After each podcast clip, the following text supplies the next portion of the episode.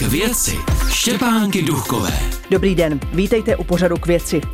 Jako host dnes přišel starosta Prahy 9 Tomáš Portlík z ODS. Dobrý den. Dobrý den vám i posluchačům. K věci Praha stále nemá rozhodnuto, kdo ji povede. Omezuje to nějak provoz takové radnice, jako je třeba u vás na devítce? Tak v tuto chvíli to neomezuje, ale pokud by to bezvládí trvalo delší dobu, tak samozřejmě už by ten provoz omezen byl, protože městské části mají řadu žádostí, řadu požadavků, řadu věcí řeší ve spolupráci s hlavním městem Prahou a pokud by tam to bezvládí panovalo a pokud by tam nebyly dány priority města, tak samozřejmě v tu chvíli se může stát, že některé městské části už to omezovat může. Vy říkáte bez vládí, ale pod, pravda je taková, že tedy primátorem je stále eh, primátor Hřib. To znamená, že on může být primátorem do nekonečna? No to je taková zvláštní situace, protože aby primátorem už nebyl, tak by vlastně ta nová koalice, která by vznikla, musela vlastně jmenovat novou radu celou, to znamená včetně primátora a pak zaniká ta funkce primátora. Ale kdyby se třeba rozhodl, že bude rezignovat nebo že, že, prostě, že, že se prostě vzdá své funkce, tak to nemůže, protože vlastně ten zákonodárce myslel na to, když se třeba v malých obcích starostové prostě už nebyli zvoleni. No a nebyla dohodnutá nová koalice, tak vlastně tu obec neměl kdo řídit. Čili proto je to takhle legislativně udělané, je to docela zajímavé, takže dokud nebude jmenovaná nová rada, tak vlastně primátor Hřib zůstane primátorem Hřibem. Kdy bude podle vašich zákulisních informací, kdy bude Praha mít novou vládu? Tak já si myslím, že by to už mohlo být v listopadu nebo v prosinci, protože Piráti teďka v tuto chvíli to jednání blokují. My jsme dávali žádost o to vlastně, aby ta koalice nová byla na, na, tom vlastně, na, na té platformě toho vládního půdorysu, to znamená, aby tam bylo stán, aby tam byli Piráti a aby tam bylo spolu. Piráti si nejdřív kladli jedny podmínky, že tam nesmí být Wolf, přitom čtyři roky teďka s panem Wolfem v koalici vesele vládli. Pak si přišli po třech týdnech s další podmínkou, a to sice, že mají alianci s panem Čížinským a to my zase nechceme, protože vlastně nemá smysl se dohodovat s těmi původními, když jsme prostě k těm původním, té původní koalici měli celou sérii výhrad a máme vlastně jako vítěz těch voleb představu naprosto jinou o řízení toho města. Čili pokud tam budeme mít prostě Piráty a nebudeme mít, tam mít Prahu sobě, tak si myslím, že to je dostačující na to, aby jsme byli prostě schopni zavést prostě nové, respektive posunout to město dál, aby jsme byli schopni zhnout s dopravou, abychom byli schopni zhnout s dalšími věcmi, které jsme té koalici vyčítali, ale tím, jak uzavřela Praha sobě a Piráti proti alianci, tak nás vlastně zablokovali. Nejbližší termín setkání rady hlavního města Prahy je 24. listopadu. Je to tak? Mm-hmm. Je. Může se stát, že už tam se rozhodne? To bude zastupitelstvo a může se to stát. Samozřejmě záleží skutečně teďka na těch pirátech, do jaké míry prostě budou respektovat ten náš požadavek, který je původní, než podepsali právě tu alianční smlouvu s panem Číženským.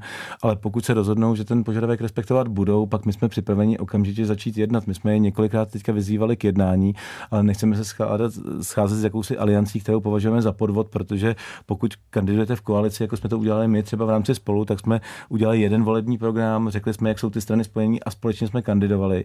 A podle mě není možné, prostě, aby se pak strany domluvily hnedka po volbách, že budou vyjednávat spolu. To se koalice dělají, ale koalice už se pak dělají ve chvíli, kdy se stanovuje nová vláda nad městem a ne v podstatě v době předvládí. Čili já doufám, že to blokovat dlouho nebudou, že si uvědomí tu zodpovědnost a že prostě s náma v jednání prostě půjdou hned, jakmile je vyzveme. Čili my teďka děláme výzvy a doufám, že, že to nebude tohleto spojení trvat dlouho, protože předpokládám, že si sami musí uvědomovat to, že prostě Praha vládu potřebuje, že Praha se potřebuje posunout dál, je potřeba prostě dořešit řadu otázek, řadu investic investičních akcí a není možné prostě dlouho otálet. K věci.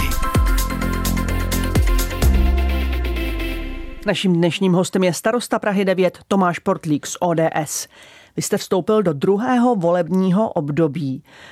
Co je vaší prioritou pro ty další roky na Praze 9? Na co se chcete hlavně konkrétně zaměřit?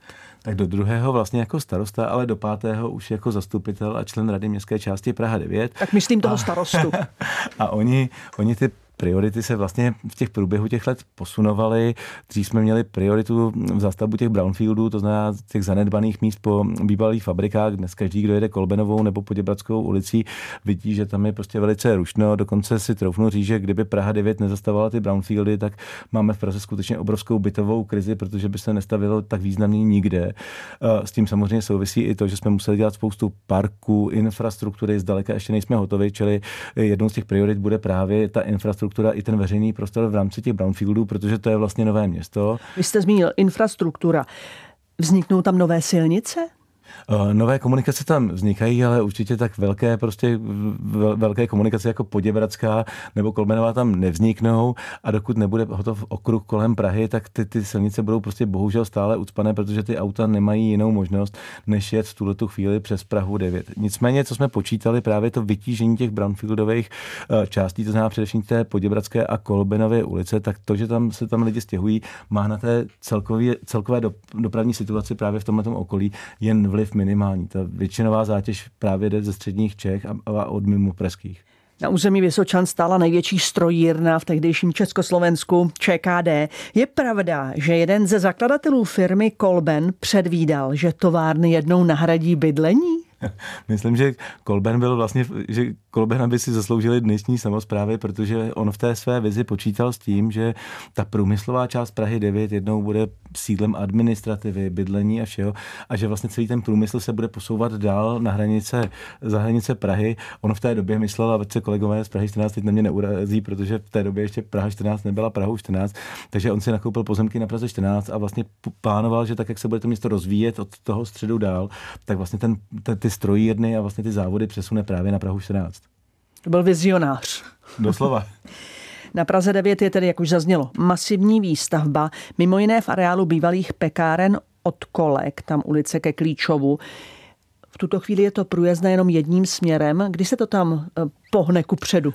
Už by mělo být hotový, eh, hotovo vlastně tento listopadu 25. s tím, že Metrostav, který je realizátorem tento investiční akce, tak, tak vlastně původně počítal, že to bude mnohem kratší dobu. My jsme plánovali, že to prostě bude někdy v průběhu září. Bohužel se tam při té realizaci objevila spousta dalších a dalších problémů, čili já už doufám, že konečný termín je 25. listopadu, protože je to prostě spojení, které nám všem chybí. Vy jste vášnivý cyklista. Na Praze 9 je docela slušná síť cyklostezek, ale přesto chystají se příští rok 23 další? My máme ten historický dluh, že musíme dokončit tu cyklostezku, která vede z Prahy 8 na Prahu 14.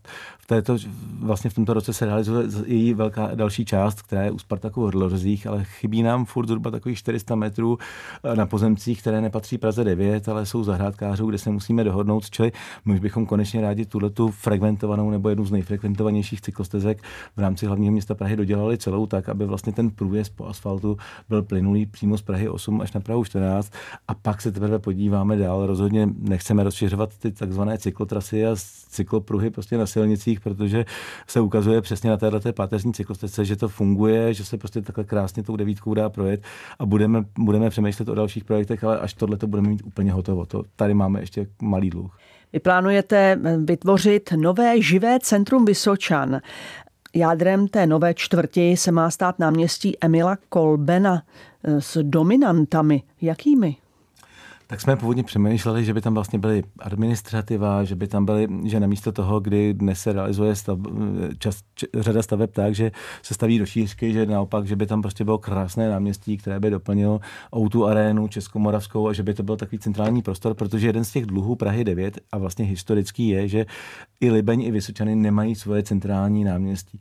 A samozřejmě tím, jak vzniklo z revitalizace právě původního Brownfieldu na Poděbradské Outu Arena, dnes tam máme největší kongresové centrum, vznikl tam nový hotel Stages, který letos slavil vlastně před deseti dny roční výročí provozu, tak vlastně se přímo nabízí, že to je to centrum, kde, kde vlastně je to největší kongresové centrum dneska vůbec v České republice a nejmodernější, čili tam se vyloženě toto nabízí. Otázkou je, kdo, kdo bude vlastníkem, protože my jsme o to území jako Praha 9 projevili zájem, nicméně představa těch Američanů byla příliš vysoká na to, aby Praha 9 ze svého komunálního rozpočtu mohla, mohla být tím aktérem. Čili co já mám zprávu, tak v tom zúženém kole se objevili dva zájemci, kteří se dohadují a ve chvíli, kdy to někdo z nich získá po případě oba najednou, tak se s nimi budeme bavit o tom, co by tam mohlo a nemohlo vzniknout, protože tu představu, kterou jsme dávali právě o tom centru Vysočan, o tom náměstí Emila Kolbena, to byla vlastně představa, která je Prahy 9 a jaké bude mít podmínky vlastně ve vzniku toho veřejného prostoru.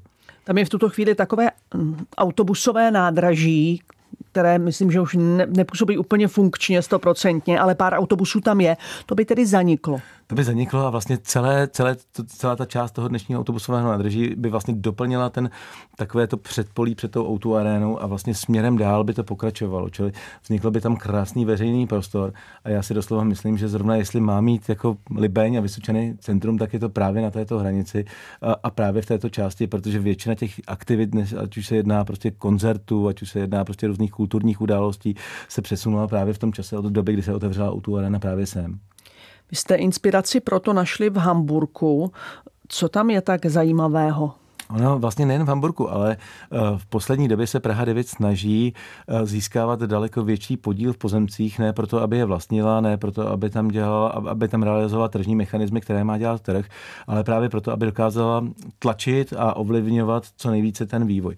Tady se nám to úplně nepodařilo, protože tady ty vlastníci nebo respektive ty zájemci o ty pozemky jsou relativně finančně silní a není možné, aby jsme prostě někde handlovali s radničním rozpočtem jako na burze, ale v řadě dalších případů se nám podařilo, ať už jsou to pozemky pro školu, ať už jsou to další veřejné pozemky získat a právě dokovat, dokovat nebude to území hotové a dokovat nebude ta část přidána podle těch veřejnoprávních představ, tak do, do, do té doby Praha 9 bude vlastníkem. A to stejnou představu jsme měli úplně tady, že bychom vlastně vykoupili celé to území, rozparcelovali ho a pak, když by někdo stavil byty, tak ať to udělá investor, který dělá byty, když by chtěl dělat někdo administrativu, ať to udělá investor, který se věnuje administrativě, ale vlastně ta naše vize byla, že vykoupíme celý ten veřejný prostor a vlastně a jednotlivé ty segmenty, kde už každý, kdo co umí, prostě bude realizovat po nějaké soutěži. A konec konců ono vlastně to není Nebylo to jenom v Hamburgu, ale e, za první republiky tohle to dělal v Praze primátor Baxa, který pod různými hlavičkami různých firm vykupoval pozemky, které chtěl pod Prahu a věděl, že jakmile Praha projeví ten zájem, tak tam bude řada spekulantů, čili pomáhal si tímto způsobem a ta myšlenka není vlastně nějak nová a myslím si, že je samozřejmě správná. Já vám děkuji za to, že jste přišel do pořadu k věci. Naschledanou. Já děkuji za pozvání vám posluchačům. Naschledanou. Naším dnešním hostem byl starosta Prahy 9 Tomáš Portlík z ODS. Přeji vám hezký zbytek dne a těším se zase naslyšenou. K věci.